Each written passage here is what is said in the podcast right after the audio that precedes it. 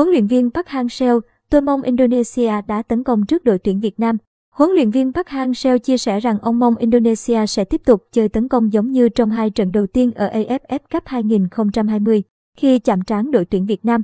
Trả lời phỏng vấn trước trận gặp Indonesia tại bảng B AFF Cup 2020, huấn luyện viên Park Hang-seo đánh giá đối phương đã có những chuyển biến tích cực so với trận thua đội tuyển Việt Nam 0-4 ở vòng loại World Cup 2022 hồi tháng 6. Indonesia hiện tại đã có nhiều thay đổi so với trận đấu hồi tháng 6. Họ có nhiều thay đổi về cầu thủ, tầm hoạt động tốt hơn, thể lực tốt hơn. Họ đã ghi được 9 bàn trước Lào và Campuchia.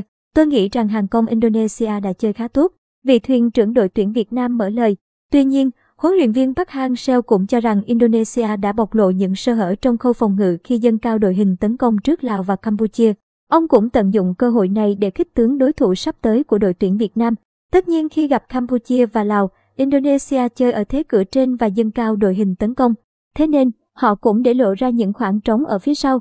Tôi không đánh giá thấp Campuchia và Lào, nhưng cách Indonesia để thủng lưới ba bàn trước những đội yếu hơn như vậy, thì chúng tôi nghĩ mình cũng có cơ hội.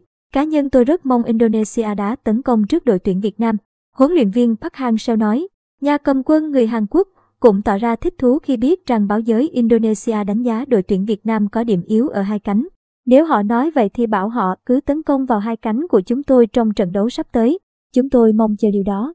Theo lịch thi đấu, đội tuyển Việt Nam sẽ gặp Indonesia lúc 19 giờ 30 phút ngày mai, ngày 15 tháng 12. Nếu giành chiến thắng trong cuộc đọ sức này, thầy trò huấn luyện viên Park Hang-seo sẽ chính thức ghi tên mình vào bán kết AFF Cup 2020 sớm một lượt trận.